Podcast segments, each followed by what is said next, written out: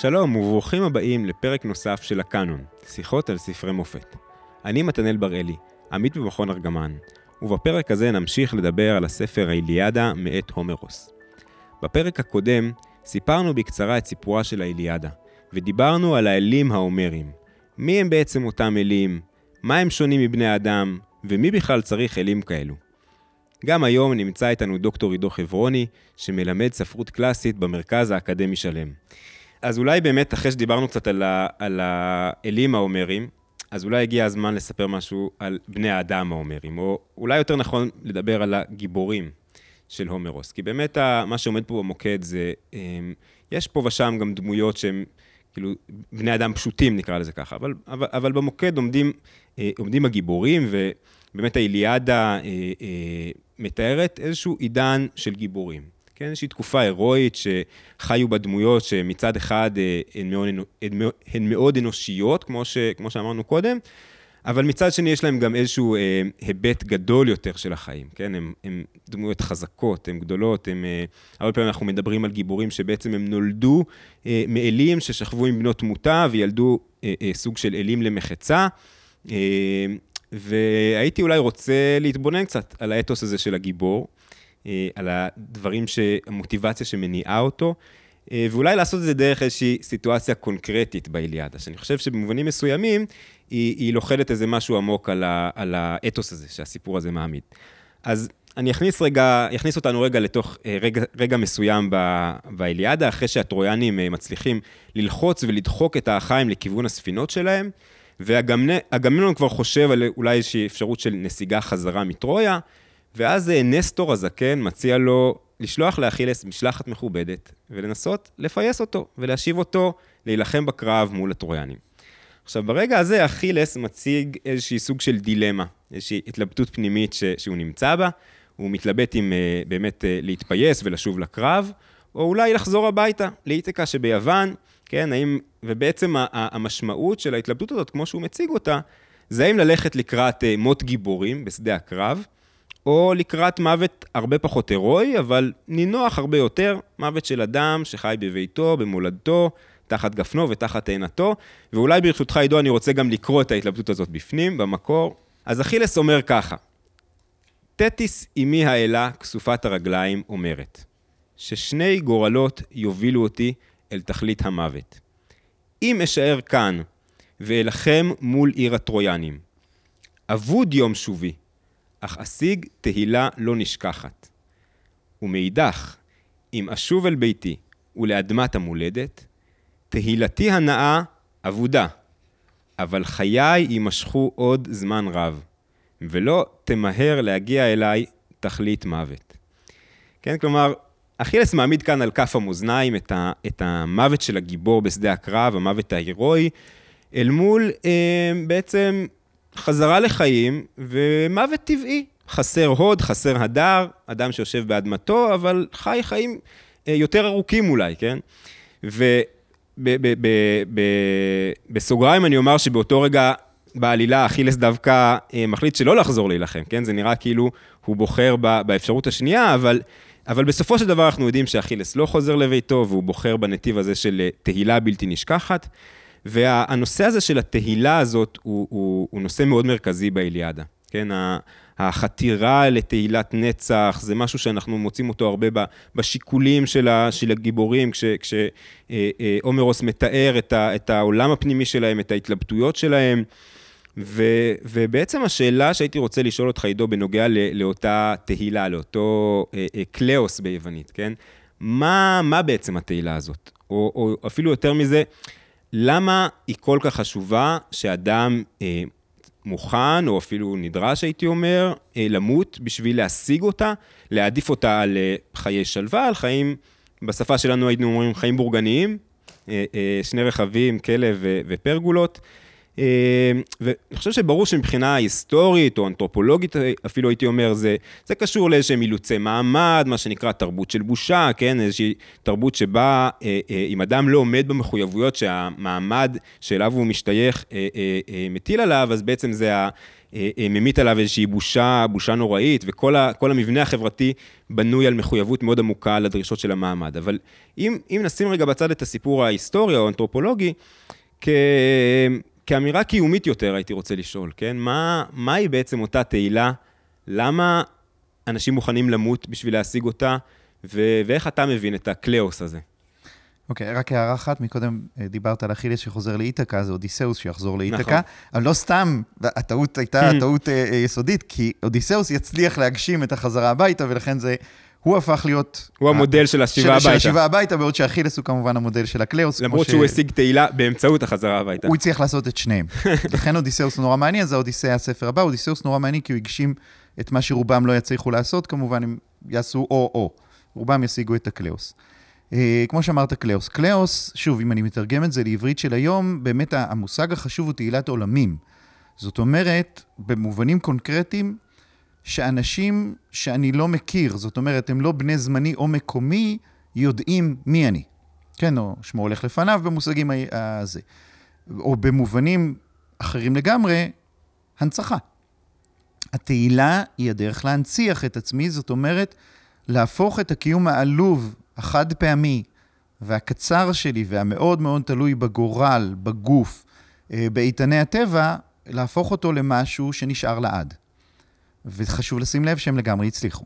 זאת אומרת, הם לא טעו. אנחנו ההוכחה לזה. אנחנו יושבים פה בירושלים אה, הבנויה, ומשוחחים על האנשים שבסוף ייסדו את התרבות שהחריבו את בית המקדש, כן? צריך לזכור את זה. אה, אה, העוצמה הזאת מתישהו נכנסה מול, מול העולם שלנו והמשיכה להטריד אותנו גם אחר כך מבחינה רעיונית, כן? ורוחנית, אתונה וירושלים. אה, שוב, כמובן שהומרוס זה לא כל הרעיונות שאחרי זה הפכו להיות יוון ורומא, ואני לא מאשים אותו בחורבן בית המקדש, אבל... נרגעתי שאנחנו בסדר, שאנחנו כן, כן, דנים פה בירושלים הבנויה על הומרוס. ספרי מינים לא נושרים מחיקנו, זאת אומרת, לפחות לא עכשיו.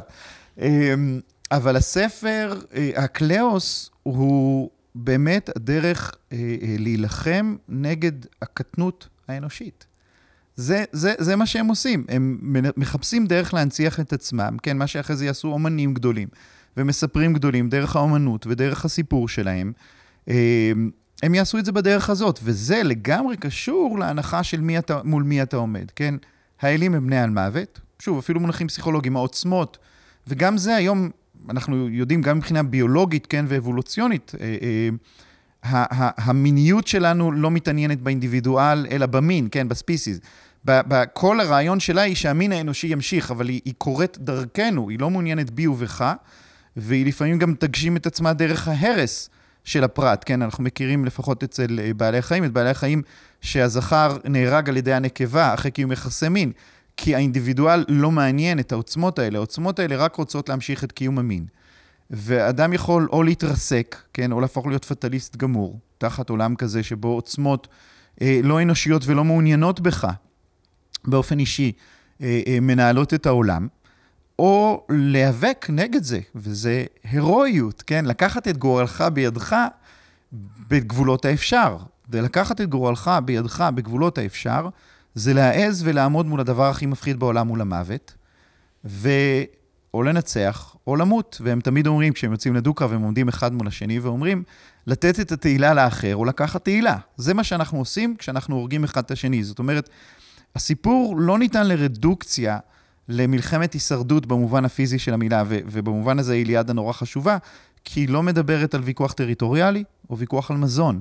היא מדברת על ויכוח על אישה יפה, אגב, שוב, אישה אלוהית, אישה שמנכיחה עליה אדמות את אפרודיטה, ולכן היא גורמת לכזה, אה, אה, לכאלו עוצמות להתעורר. כל אחד רוצה להחזיק את העוצמה האלוהית הזאת אצלו.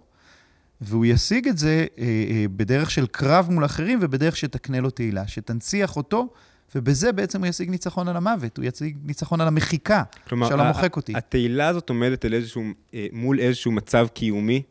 אה, שאתה יודע, זה מזכיר לי שיש איזשהו דימוי מאוד יפה, מאוד, אולי הוא יפה, אבל הוא מאוד פסימי באיליאדה לחיי אנוש. אני לא זוכר בדיוק איפה זה מופיע, אבל אה, אה, שמופיע הדימוי הזה שחיי האדם הם כמו עלים. כשאתה מסתכל על עץ ויש שם איזה עלים נורא יפים, אבל אתה יודע שמחר העלים האלה הולכים אה, אה, בשלכת ליפול על האדמה ולהרכיב, ו... לאחר מכן יצאו גם עלים חדשים, אבל דינם של אותם עלים כמו, כמו העלים הראשונים, ובעצם, כן, חיי האדם זה איזושהי אה, אה, כרוניקה ידועה מראש של דור אחרי דור שגובע, נולד דור חדש, מת דור חדש, ובעצם התהילה הזאת, מה שאתה, מה שאתה מציע זה ה, היכולת לחרוג, לחמוק מה, מה, מהגורל הקיומי הזה, המדכא הזה, ו, ולהצליח להפך לאלוהי באיזשהו מובן, כלומר להצליח לגעת בנצח, להיחקק בנצח, באופן שכמו שאמרת, גם אה, אה, אלפי שנים אחרי זה, שני יהודים בירושלים ישבו וידברו עליך. נכון, ושוב, זה קורה גם אצלנו, זאת אומרת, אפשר, אני לא, לא אנקוב בדוגמאות, אבל הרבה אה, אה, אנשים שמתו במערכות ישראל, ההנצחה שלהם הופכת אותם לדמויות מיתולוגיות. זאת אומרת, הם מופקעים מה... קיום הפרטי. מהקיום הפרטי שלהם, על המגרעות שמן הסתם היו להם, אף אחד לא מדבר עליהם, ועל הקיום היומיומי הקשה שלהם, ועל הלצאת בבוקר ולהשיג את הלחם והחלב. והם באמת מופקעים אל המישור המיתולוגי, וככה אנחנו זוכרים אותם, וככה הם מעצבים את, את הקיום שלנו. זאת אומרת, שוב, יש פה נגיעה בהיבט בעיניי מאוד אמיתי של הקיום האנושי. אני לא חייב לקבל את המסגור שלהם, אני מכיר אפשרויות אחרות למסגר את זה. אבל הם יוצאים בדיוק נגד זה להיאבק. הם יוצאים להיאבק נגד הקיום האפרורי היומיומי, ולכן באמת שאכילס מציב את שתי האופציות, אנחנו לא באמת מאמינים לו.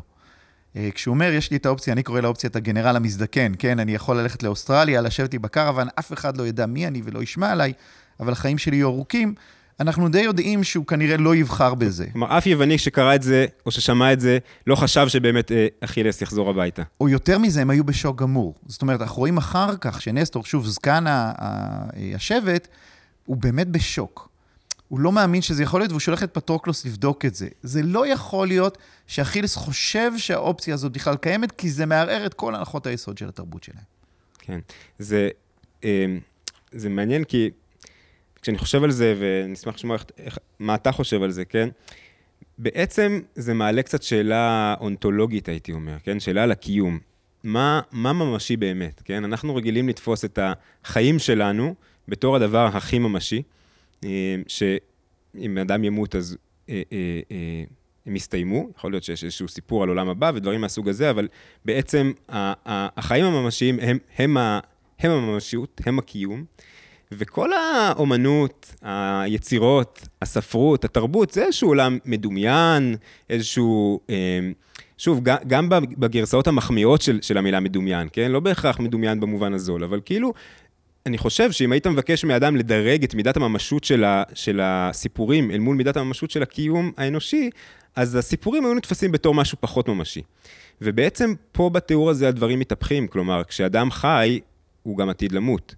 והיכולת לדבוק בקיום הממשי ביותר, זה היכולת להיכנס אל היכלי הנצח של המיתוסים, של האפוסים, של, ה, של האומנות, של התרבות, כלומר, זה המישור הממשי ביותר ש, שדרכו אפשר אה, לזכות בקיום במובן הכי מלא של המילה.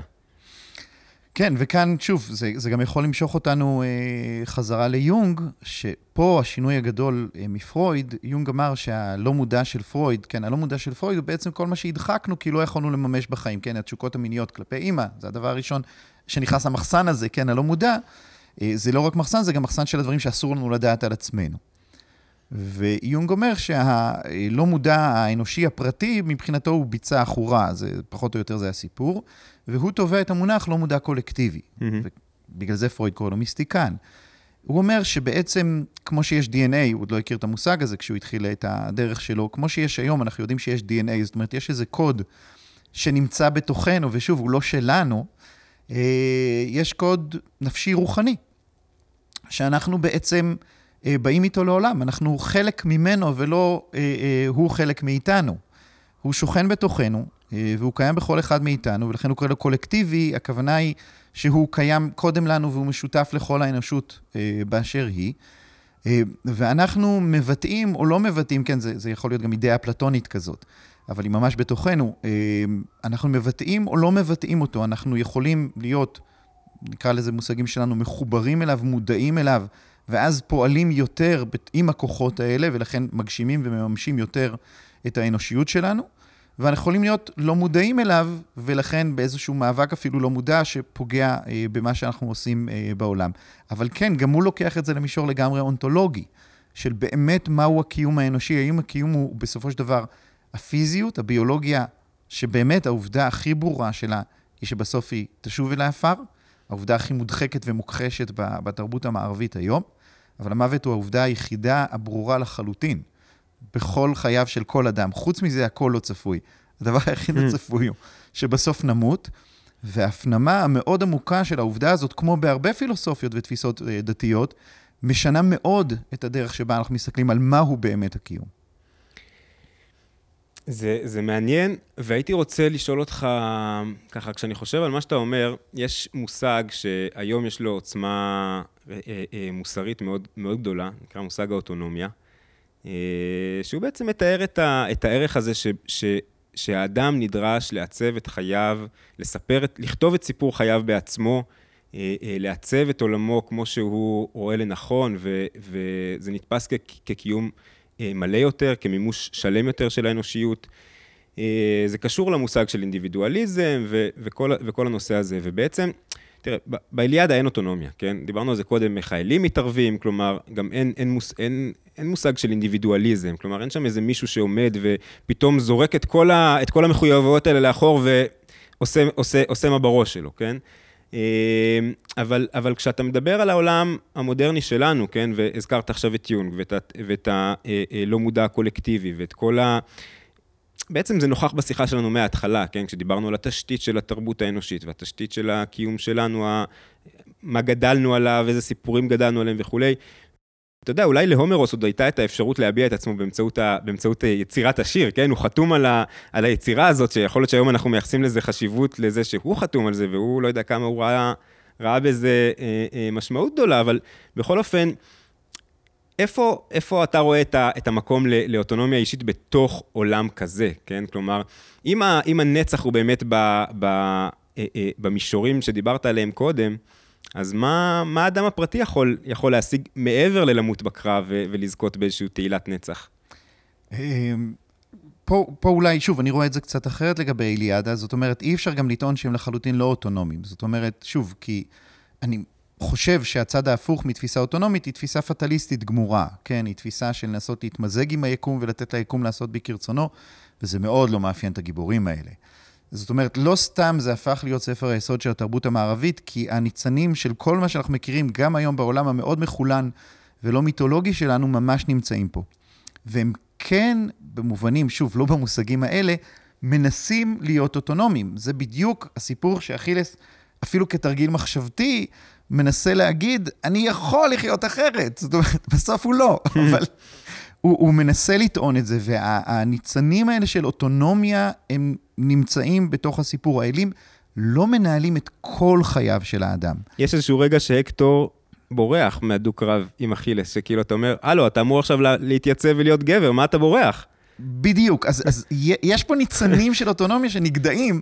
אנחנו נדבר בהמשך על הסוף, כי בסוף לדעתי יש הכרעה שהיא ממש הכרעה שנראה אותה כהכרעה של אינדיבידואל אוטונומי לחלוטין, והיא הכרעה של אכילס, שהוא כאילו הכי נתון לשליטת הכוחות האלוהים אה, בתוך הספר. אה, אז השאלה של אוטונומיה, לדעתי, היא מלווה את הספר הזה, כמו שהיא מלווה את גיבורי התנ"ך בצורה מאוד ברורה. כן, זה שאלוהים מתגלה לאברהם ואומר לו, לך לך, אברהם עדיין יכול להחליט. ואברהם עדיין יכול לטעות, ואלוהים יכול להגיד לו, אל תרד למצרים. ואז הוא ירד עוד פעם למצרים, ואלוהים יגיד לו, לא, read my lips, אל תרד למצרים. אז אני חושב שהתפיסה שהם היו ממש לא אוטונומיים, אני חושב שהיא לא נכונה, שוב, לא במושגים שלנו.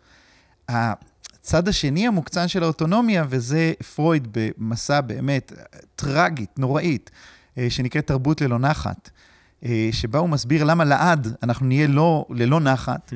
אה, הוא קורא לזה אלים תותבים. הוא אומר, בסוף הפכנו להיות פרוטזות של אלים, כן? יש לנו טכנולוגיה שעזרה לנו להתגבר על מגבלות הזמן והמרחב וכל זה, נכון? אנחנו היום יכולים לדבר עם מישהו שנמצא במקום שאף אחד לא יכול לחלום. הוא אומר, וכל זה בסוף עוד לא מרווה את הצמאון שלנו כל זה משאיר אותנו במצב מאוד טרגי. אני אתרגם שוב למילים שלי, כי האוטונומיה המלאה היא אשליה לא פחותה מהדבר השני. והתשובה של פרויד, אבל הרבה יותר של יונג, תהיה, אנחנו חייבים להיות אוטונומיים, אנחנו נקראים להיות אוטונומיים, אבל השאלה מה זה אומר. ולהיות אוטונומי זה לא להמציא את עצמי ולא לברוא את עצמי, כן, תפיסות אולי אקזיסטנציאליסטיות, מכיוון שאין כלום, אז כל מה שיש זה רק מה שאני אמציא ואני אברא את הערכים שלי וכל המושגים האלה. אה, גם לפני כן, אדם נמצא במשא ומתן, האדם נמצא בדיאלוג עם הכוחות האלה, וככל שהוא יותר יכיר אותם וידע לעבוד איתם, נקרא לזה ככה, או להיות איתם בדיאלוג, זו בעצם האוטונומיה האנושית. האוטונומיה האנושית, ואני חושב שוב, במובן הזה מאוד דומה לאלוהות המקראית, כן, אלוהות מקראית שרוצה להיות בדיאלוג עם האדם. אלוהים אף פעם לא מתגלה בצורה שמוחצת את האנושיות, שלא נותנת לאנושיות להתבטא, הוא תמיד משאיר מקום לאינדיבידואל, על אופיו, על הרגע ההיסטורי, על ההקשרים ועל ההכרעות, גם השגויות שלו, הוא נותן לו את המקום הזה, ולתוך זה אלוהים נכנס ומנהל איזשהו משא ומתן אה, אה, אה, מאוד מורכב ועדין. אז בוא, אה, בוא נגיע באמת לסוף. אה, אה, אמרת קודם שיש שם איזו התגלות מיוחדת על, ה, על האופי של אכילס בסוף הסיפור, אז תכניס אותנו קצת ל, לרגע הזה. אז אני, אני מזכיר איך התחלנו, כן? ו, ופה אני אתן טיפה את התוספת. כן, הזעם של אכילס מתפרץ, כי אכילס, מה שלא הזכרנו, אימא שלו היא אלה. זאת אומרת, הוא חצי אל במובן העמוק של המילה, והוא חווה עמוק יותר אולי מכל שאר בני התמותה, בדיוק את, ה, את הדבר הנורא הזה של אימא שלו בכפייה, אה, חותנה עם בן תמותה, כן, זה פרטים שמתגלים לאט-לאט בתוך הספר. האלים פחדו להתחתן עם אימא שלו, למרות שהם מאוד רצו אותה, כי הם ידעו שמי שיתחתן איתה, הבן שלו יהיה גדול ממנו. ולכן זה מאוד מפחיד אותם. זהוס שניצח את אביו, לא רוצה שהבן שלו ינצח אותו, ולכן הם מחליטים לכפות על תטיס, בעצם אה, להתחתן עם פליאס, אה, פלאוס, ומגלים לו איך תופסים אותה, שזה פשוט סיפור יפה. היא אלה ימית, זה אומר שהיא יכולה לשנות צורה, כמו שמים אין להם צורה קבועה, אבל צריך להחזיק אותה ולא להרפות עד שהיא גומרת וממצה את כל שלל הצורות שלה, שזה אש ושור ואריה וכל זה, ואם הצלחת, הצלחת לביית אותה, היא תהיה שלך. אבל היא תהיה שלך לכאורה, מכיוון שהיא אלוהית. אה, והיא לעולם לא תהיה באמת עקרת בית, כמו שפלאוס. תשנה צורה גם בפעם האחרונה. בסוף היא תמיד, וזה חוזר, הנקמה חוזרת דרך אכילס. כן, הבן שנולד לנישואים הקפואים האלה, לניסיון האנושי להכיל לגמרי את העוצמה האלוהית, יהיה אדם שבקרבו, כן, העוצמה האלוהית מתרוצצת בכזו עוצמה, שבאמת יהיה לו קשה לחיות כאדם אה, רגיל מן השורה.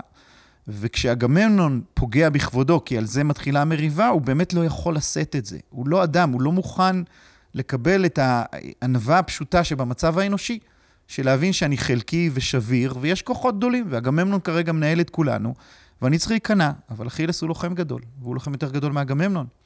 ולכן הוא לא מוכן לקבל את, ה, את המשמעת החברתית הזאת של בוא נעבוד כולנו יחד, נשיג יותר טוב את המטרה, זה מושג למשל שאכילס לא יכול להבין. במובן הכי פשוט הוא נעלם מהסיפור למשך כמה שירים. כלומר, עד השיר השמיני או התשיעי הוא... הוא... בתשיעי זה המשלחת שפוגשת אותו, אבל הוא לא יקבל אותה, ואז הוא ייעלם שוב, ישלח את פטרוקלוס, ובסוף יחזור.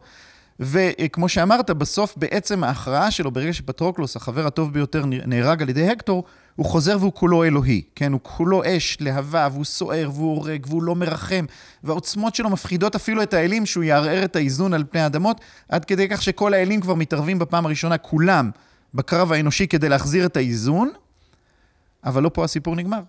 הוא הורג את הקטור, והוא לא נרגע, והוא ממשיך לגרור את הגופה שלו. והוא קובר את פטרוקלוס בכבוד עצום, והוא לא נרגע, כי, כי משהו אנושי לא מכיל את כל זה. ואז באמת קורים הפרקים האחרונים שהם יפהפיים, פריאמוס, האבא הזקן של הקטור, אה, וגם האבא של פאריס, כן, פאריס זה החוטף אה, של אלנה, הוא, הוא אדם לא באמת ראוי להערכה, פריאמוס, כן, הוא לא באמת מסוגל לעמוד מול העוצמות של הבן הצעיר שלו שחטף את הבחורה ולא מחזיר אותה כמו שצריך, בעצם משלם על זה בחייו של הבן האהוב עליו ביותר, הקטור, שהוא ילד טוב וממושמע מאוד, ובשם מסורת האבות מוכן למות בשביל אחיו שהוא לא מסכים איתו, והוא מבקר אותו במהלך הספר, ולכן הוא באמת דמות טראגית, אנושית מאוד, אה, הקטור בסיפור הזה. פריאמוס מחליט, בתמיכת האלים, ללכת ולבקש מאכילס להחזיר לו את הגופה של הבן שלו כדי לזכות לקבורה נאותה, שהיא מאוד חשובה אה, בעולם הזה, כן? הקבורה במקרה הזה היא שריפה של הגופה, אבל זה, זה בעצם השחרור האחרון של הנפש מהגוף, צריך לשרוף את הגוף.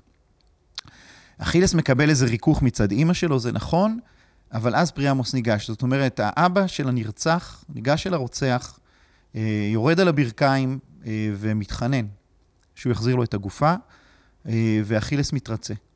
והם שניהם בוכים. וכל אחד זוכר, אחד זוכר את הבן שלו, ואכילס זוכר את אבא שלו, וגם אכילס יודע שהוא יחזור הביתה לא בארון קבורה, אלא בכד של אפר. אמ, וכאן הסיפור נגמר. זאת אומרת, כשאכילס עושה את המסלול, זאת אומרת, לרגע הוא נסוג מתוך הסיפור והוא אומר, אני שובר את הכלים, באמת, אני לא מוכן להיות עבד של הכוחות שמשחקים בגורל של כולנו. אחר כך הוא לגמרי לוקח את הגורל האלוהי שלו והולך ולוקח את התהילה שלו במלוא הכוח. הוא נותן לאלוהים לפעול דרכו, אפילו נקרא לזה ככה. ובסוף הוא מקבל הכרעה שהיא ההכרעה הכי אנושית בעולם. הוא עומד מול אבא, הוא מרחם עליו, הוא בוכה יחד איתו והוא מחזיר לו את הגופה. זה לדעתי רגע של אוטונומיה ו- ואינדיבידואליות אנושית במלוא מובן המילה. זה רגע שלא יכול להיות אצל האלים.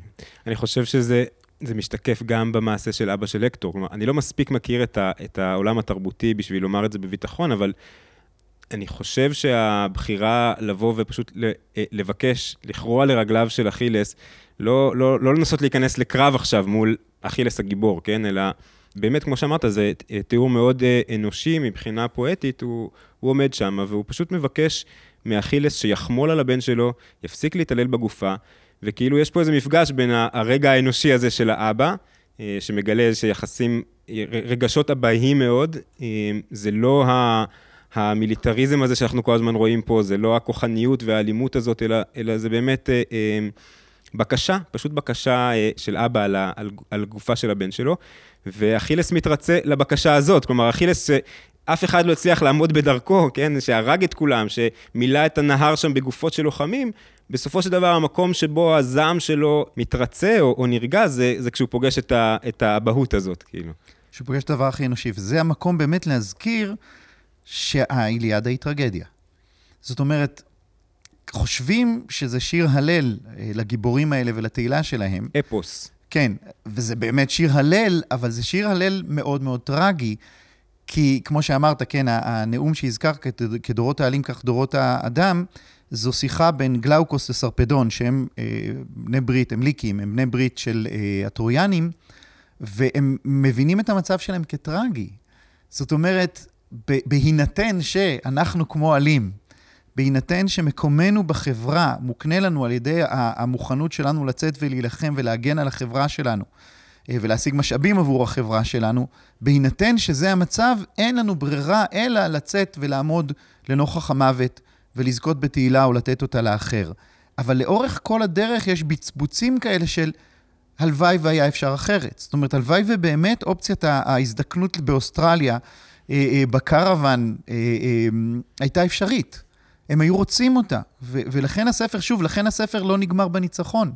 כי הניצחון, וזה די ברור, לא מעניין את הומרוס. הניצחון והסוס הטרויאני הם עובדה קיימת שתעניין את האודיסאה, אבל גם היא כלשון עבר, ואודיסאוס אפילו יופיע כמי שמתחרט מאוד על זה שהוא ניצח את uh, טרויה בצורה הזאת. זאת אומרת, שוב, מה שהתרבות הפופולרית שלנו לקחה מהספר, זה לא את החלק החשוב באמת. החלק החשוב באמת הוא שהומרוס משתמש בסיפור כדי לספר לנו עד כמה טרגיים הם חיי אדם, ועד כמה טרגית בסופו של דבר היא התרבות ההירואית.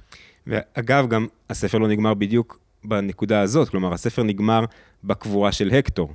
שזה גם מאוד מעניין, כי היית חושב שהספר על מלחמת טרויה יסתיים בניצחון, כאילו, כלומר, בהלל לגיבורים האחיים, ובעצם אתה, אתה מסיים את הספר עם, עם, איזה, עם הקבורה של הקטור, שמצד אחד זה כמובן הניצחון האחאי, אבל אתה, אתה שואל את עצמך שם, רגע, מאיזה נקודת מבט הספר הזה נכתב? זה מנקודת מבט טרויאנית, מנקודת מבט אחאית? כלומר, פתאום אתה, את, הפואטיקה של, ה, של השיר האחרון גורמת לך להזדהות דווקא עם, ה, עם המשפחה של, של הקטור, שהם כולם שם, אה, אה, הלנה גם בוכה שם, הם כולם שם מבכים את מותו ועושים לו קבורה מכובדת, ואתה פתאום מוצא את עצמך מזדהה עם הצד הזה של המלחמה, כן? כלומר, זה, זה הרגע שבו הספר הזה מסתיים באמת.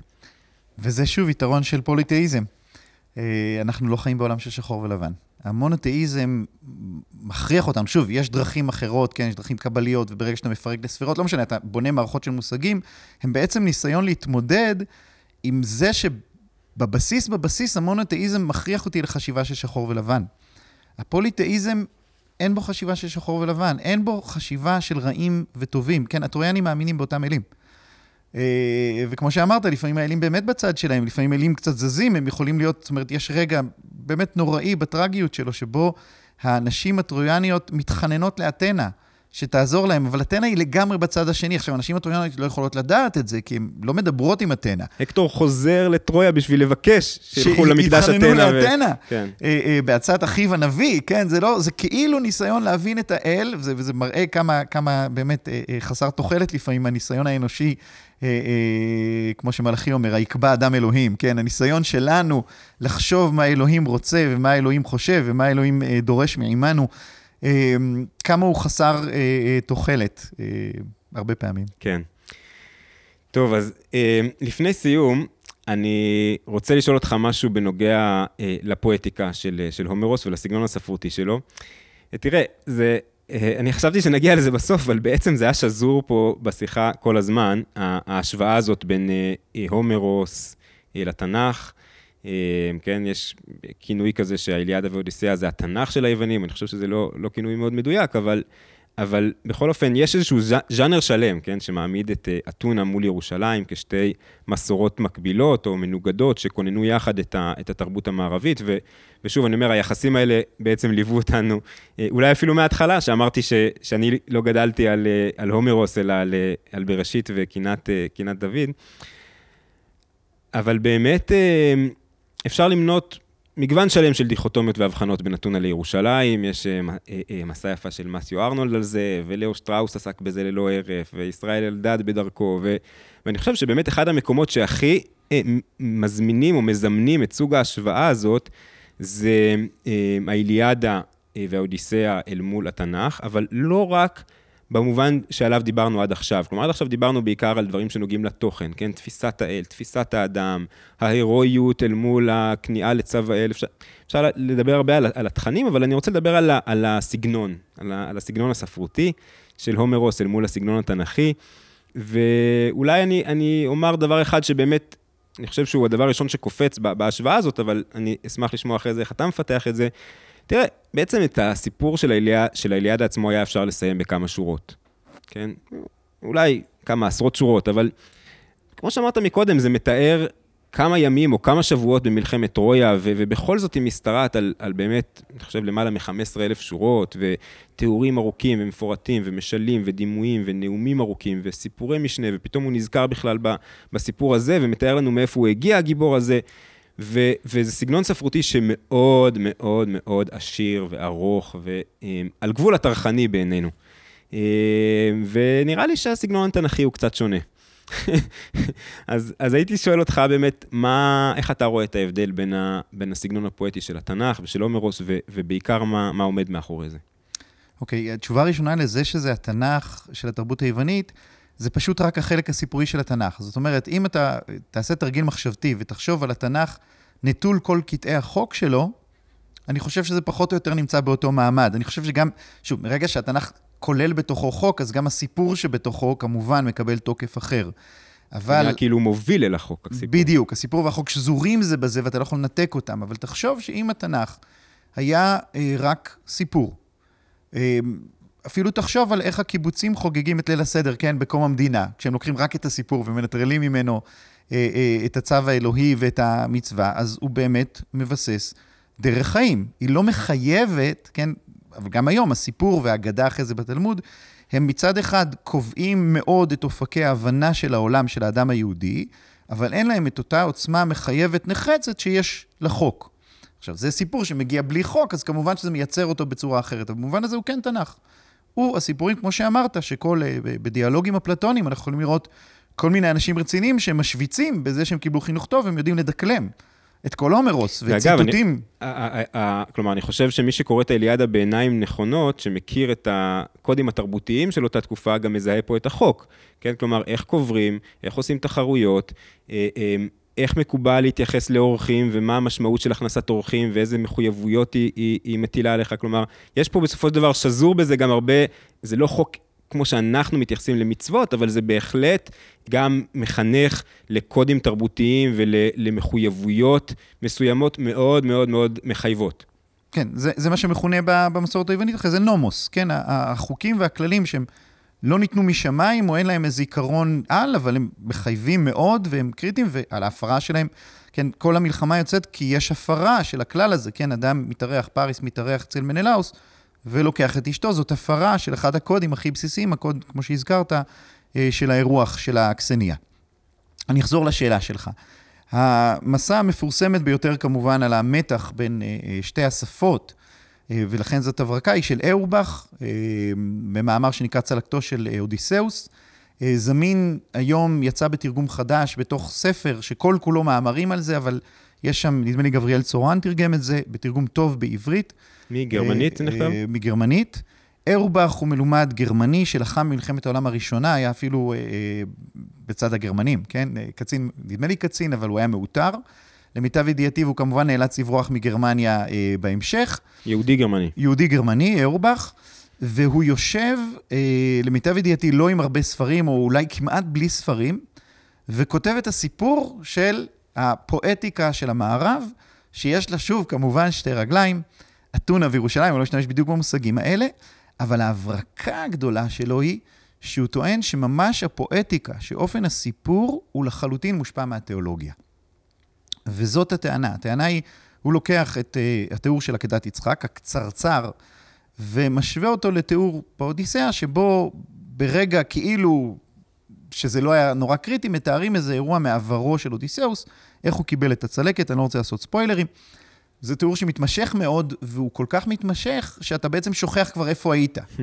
זה לא פלשבק במובן הרגיל, כי פלשבק אתה אמור תמיד לזכור איפה אתה בעלילה, אבל זה כזה פלשבק ארוך, אומר אורבך, שאתה לא זוכר איפה אתה בעלילה. הוא נכנס לסיפור. הוא נכנס לגמרי לסיפור ההוא, שכחת, ואז אורבך טוען, מכיוון שהכל נורא חזותי, והכל נורא חזותי כי האלים הם נוכחים וקיימים, ואפילו ניתנים לראייה, לכן כדי להיאחז במציאות, הומרוס צריך בכל רגע נתון לתאר הכל. זאת אומרת, אם הוא רוצה למסור לך את ההוויה כמו שהיא, הוא חייב לתת את כל הפרטים שבתוך ההוויה, ולכן לעיתים הרושם הטרחני אה, של בעיקר תיאורי הקרבות באיליאדה.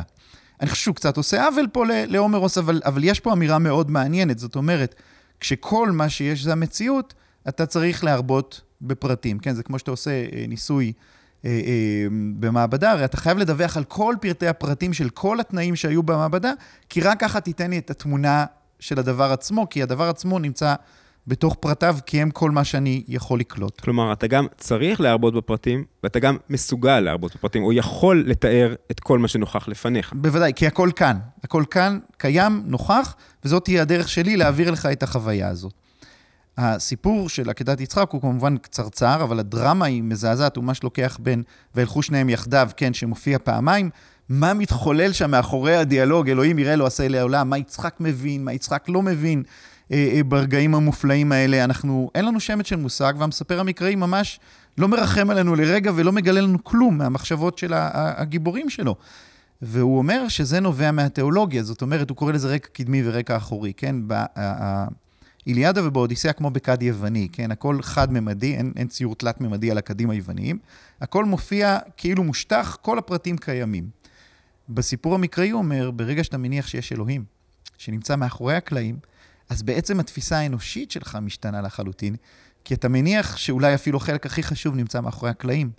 ולכן השפה דלה, השפה לא מסוגלת ללכוד בכלל את כל הדברים האמיתיים. השפה יכולה לתת לך רק ראשי פרקים, כן, כמו, אה, נכון, זה ציור יפני, הציור שמצייר קווים מאוד קטנים, והיא חייבת לתת לך, אה, במובן הזה היא גם מפתה וגם כופה עליך אפילו, להתערב בתוך הסיפור, לא לראות אותו כצופה מבחוץ, אלא להיות נוכח ולחשוב יחד עם אברהם, בתוך קווי המתאר המאוד קטנים שהמספר, אתה חייב לפעול שם פנימה ולהיות מופעל, פועל, ובעצם לשאול כל הזמן את השאלה התיאולוגית של מה אלוהים רוצה ואיפה אלוהים נוכח, וזה משנה לגמרי את תפיסת האדם והעולם שלך. כן. אה, יש אה, מסע מבריקה של אה, אסף ענברי, שנקראת מעמד הפעלים, נמצא גם במסע אחרת שלו לקראת ספרות עברית, ש, ששם הוא באמת מתאר את הפואטיקה של התנ"ך כמבוססת על um, עשייה. כן, כלומר, כשהתנ"ך מתאר סיטואציה, הוא מתאר אותה באמצעות שורה של פעלים. וילך, ויאמר, ויקח, ויעשה. כלומר, כל הרקע האחורי, מה שאוירבך קורא לו, כלומר, כל המחשבות, הציפיות, האכזבות, התקוות שתולים, המניעים לפעולות האלה, כל אלה נמצאים מאחור, אנחנו לא פוגשים אותם. התנ"ך מספר לנו את הסיטואציה באמצעות צילום של, ה, של הפעולות שנעשות, אבל בשונה... תיאור, לא צילום, זאת אומרת, הוא לא מראה לי אפילו חזותי, הוא רק מדווח על הפעולות. בדיוק, ו- וכל העומק של אותן פעולות, כל מה שקורה מאחורי, שנמצא ב... ב-, ב- הוא נמצא ברקע בעצם, וזה נורא, נורא מתחבר עם, עם, ה, עם התיאור הזה שה, של הרקע האחורי שאורבך מעמיד את, את התנ"ך מול, מול הכתיבה ההומרית. כן, ו- ושוב, זה, זה, זה גם לא תעשה לך פסל בכל תמונה, זאת אומרת, העולם היהודי מתפתח באופן מילולי בצורה מסוימת, גם בהקשר, כן, לא יודע מה קדם למה, כן, הכתיבה או הזה, אבל גם על זה שאנחנו לא מתארים דברים באופן תמוני, אנחנו לא מנסים אה, לראות אותם, וגם, שוב, מכיוון שאנחנו מניחים שיש אל מסוים, כן, האל המונותאיסטי מאחורי הדברים, כל זה מאפיין את הדרך שבה אנחנו מתארים וחושבים אה, על העולם. האיליאדה, עכשיו שוב, אנחנו צריך לזכור שאנחנו חיים בעולם מעורב. אנחנו חיים בעולם, בין אם גדלנו במקום שבו רק ציטטנו את שירת דבורה, עדיין גדלנו בבית ספר שהוא בתבנית מערבית, בדמוקרטיה שהיא מערבית, בהקשר של אה, אה, חשפות למדיה כל הזמן שהיא, שהיא אה, מערבית. אנחנו חיים מעולם מאוד מעורבב במובן הזה. היכולת לזקק, זה גם הטענה של אורבך, שבסוף כל ספרות המערב היא מעורבבת משני כן, הדברים. בסופו של דבר גם הומרוס השתמר בתרבויות נוצריות, כן? שזה... כלומר, התרבות הפגאנית נעלמה וירשה אותה תרבות, תרבות מונותאיסטית בדרכה. אבל ש... שאוהבת פסל ותמונה. כן. שהיא במובן הזה שונה, ולכן היא פיתחה את זה אחרת. אני, אני מנצל את כל זה רק כדי להגיד דבר אחד, שהוא אפיון מאוד חזק שלא הזכרנו, זרקת לרגע, האפיון של הדימויים. יש בספר, נדמה לי שפעם ספרתי משהו כמו 150 דימויים. עכשיו, דימויים זה לא ביטוי אחד, אלא כשיש שני צבאות שיוצאים אחד לשני למלחמה, זה כמו קוצרים בשדה של איש עשיר שקוצרים את החיטה ובאים אחד למול השני. אמ, זאת אומרת, כל דימוי הוא סיפור בתוך עצמו. גם אתה רואה את הדבקות הזאת והאהבה הגדולה הזאת לפרטים. הפרטים נורא חשובים, החומריות, האחיזה בחומריות, שוב, היא חלק מהיופי והקסם של הומרוס. וגם הניסיון להגיד משהו על משהו, רק דרך הנחה שמה שיש הוא הדברים הקיימים. זאת אומרת, אני לא יכול להשאיר לדמיון שלך, או למחשבות שלך על מה קורה מאחורי הקלעים, אני לא יכול להשאיר את זה, אני חייב לתת לך גם את הרקע האחורי שלי. אז עכשיו, כשאתה מסתכל על הקרב, תחשוב עליו גם כמו על שדה קוצרים. כן, ככה אני מיוצר את הריבוד הזה, אבל הריבוד הזה קורה כאילו בלשים שקף על שקף, ולא בהנחה שיש משהו מאחורה שאף פעם לא יובן ולא ייראה ולא יהיה ידוע. זה לא רמז, זה לא זריקה. לא, זה לא, פירוט. זה לא רמז, זה פירוט לגמרי. כן. טוב, עידו, תודה על שיחה מפורטת ומרתקת אה, אה, על, ה, על האיליאדה. באמת אה, נהניתי מאוד, מקווה שגם אתה. תודה לכם המאזינים שהייתם איתנו עד עכשיו. תודה לאלקנה גיטלין שעורך את ההסכת בכישרון ובהשקעה גדולה. ההסכת זמין בכל אפליקציות ההסכתים המובילות, ונתראה בפרק הבא.